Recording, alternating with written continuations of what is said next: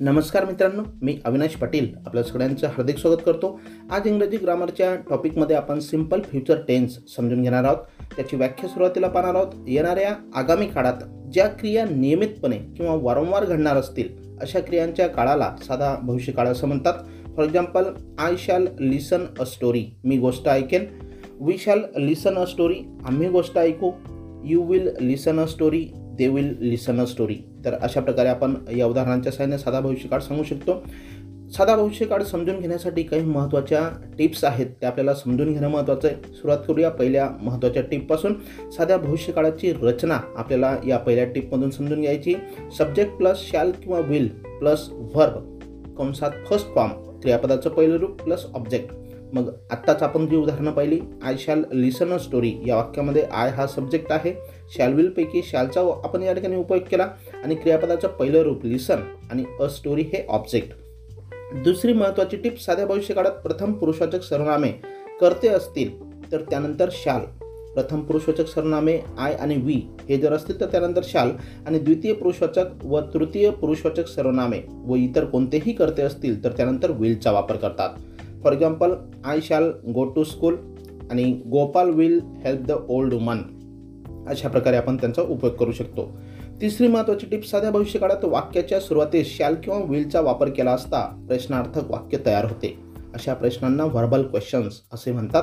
आणि व्हर्बल क्वेश्चनची उत्तरे यस किंवा नोने सुरुवात करून संक्षिप्त किंवा पूर्ण वाक्यात देता येतात. यस किंवा नो नंतर स्वल्पविराम द्यावा लागतो.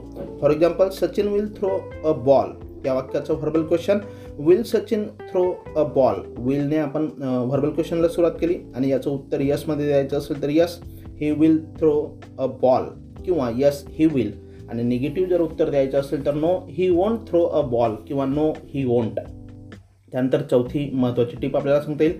साध्या भविष्यकाळात व्हर्बल क्वेश्चनच्या पूर्वी प्रश्नार्थक सर्वनामांचा वापर केला असता डब्ल्यू एच क्वेश्चन तयार होतो.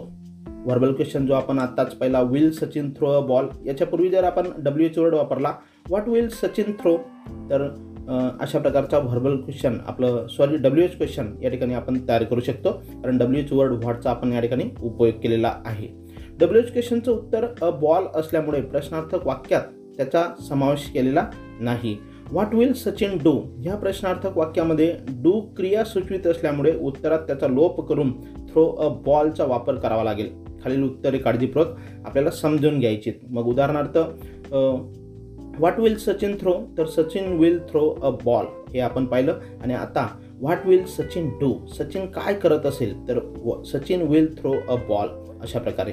मग या ठिकाणी सर प्रश्नार्थक सर्वनाम. व डूचा लोप झालेला आहे आणि डू हे सहाय्यकारी क्रियापद नाही.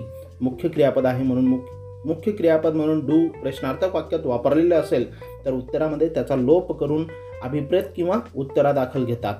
मग अभिप्रेत क्रिया जी असेल ती उत्तरामध्ये घ्यावी लागते. म्हणजेच थ्रो अ बॉल ही अभिप्रेत क्रिया होती आणि ती आपण उत्तरामध्ये घेतलेली. आणि डू हे मुख्य क्रियापद आपण वगळलेलं आहे. त्यानंतर पाचवी महत्त्वाची टीप आपल्याला सांगता येईल का? सध्या भविष्य काळामध्ये नकारार्थी वाक्य तयार करताना शाल किंवा विल नंतर नॉटचा वापर करतात.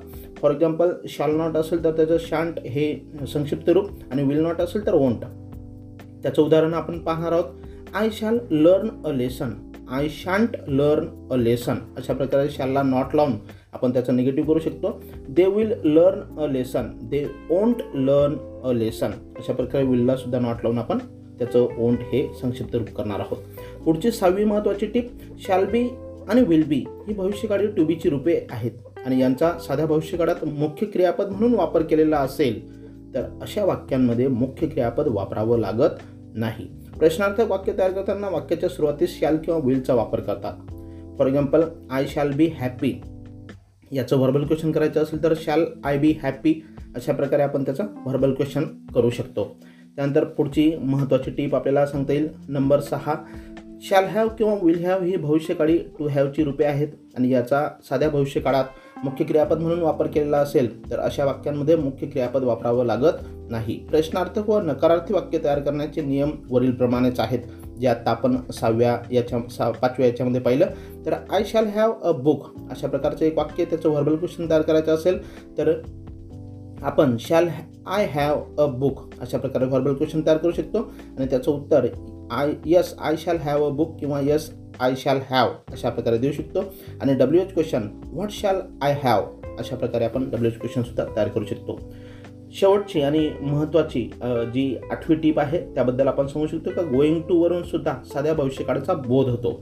मग टू बीच्या रूपानंतर गोईंग टूचा वापर करून अतिशय नजीकचा भविष्यकाळ सूचित करता येतो. For example I am going to write a letter I shall write a letter आता या दोन्ही वाक्यांचा अर्थ एकच आहे. येथे I am going to is equal to shall म्हणजे आय एम गोइंग टूच्या ऐवजी आपण शालसुद्धा वापरू शकतो किंवा शालच्या ऐवजी आय एम गोइंग टू सुद्धा वापरू शकतो. परीक्षेमध्ये इंग्रजी व्याकरणाच्या डू ॲज डायरेक्टेडच्या प्रश्नामध्ये हा प्रश्न विचारला जातो. गोइंग टूचा वापर करा असं म्हणून यूज गोइंग टू दुसरं उदाहरण पाहण्यात आपण. He is going to write a letter अशा प्रकारचं वाक्य दिलं असेल आणि यूज शाल किंवा विल असं यूज विल म्हटलेलं असेल तर त्यावेळेस आपल्याला इज गोइंग टू काढून त्या ठिकाणी विलचा उपयोग करावा लागेल.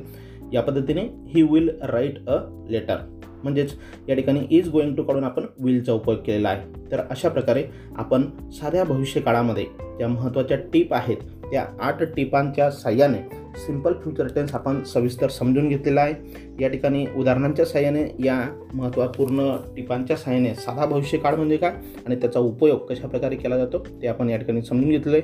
मला वाटतं आजच्या ऑडिओ क्लिपच्या साह्याने आपल्याला साधा भविष्यकाळ त्याची रचना त्याच्या महत्त्वाच्या टिप्स आपल्याला समजल्या असतील अशी मी अपेक्षा व्यक्त करतो आणि या ठिकाणी थांबतो. धन्यवाद.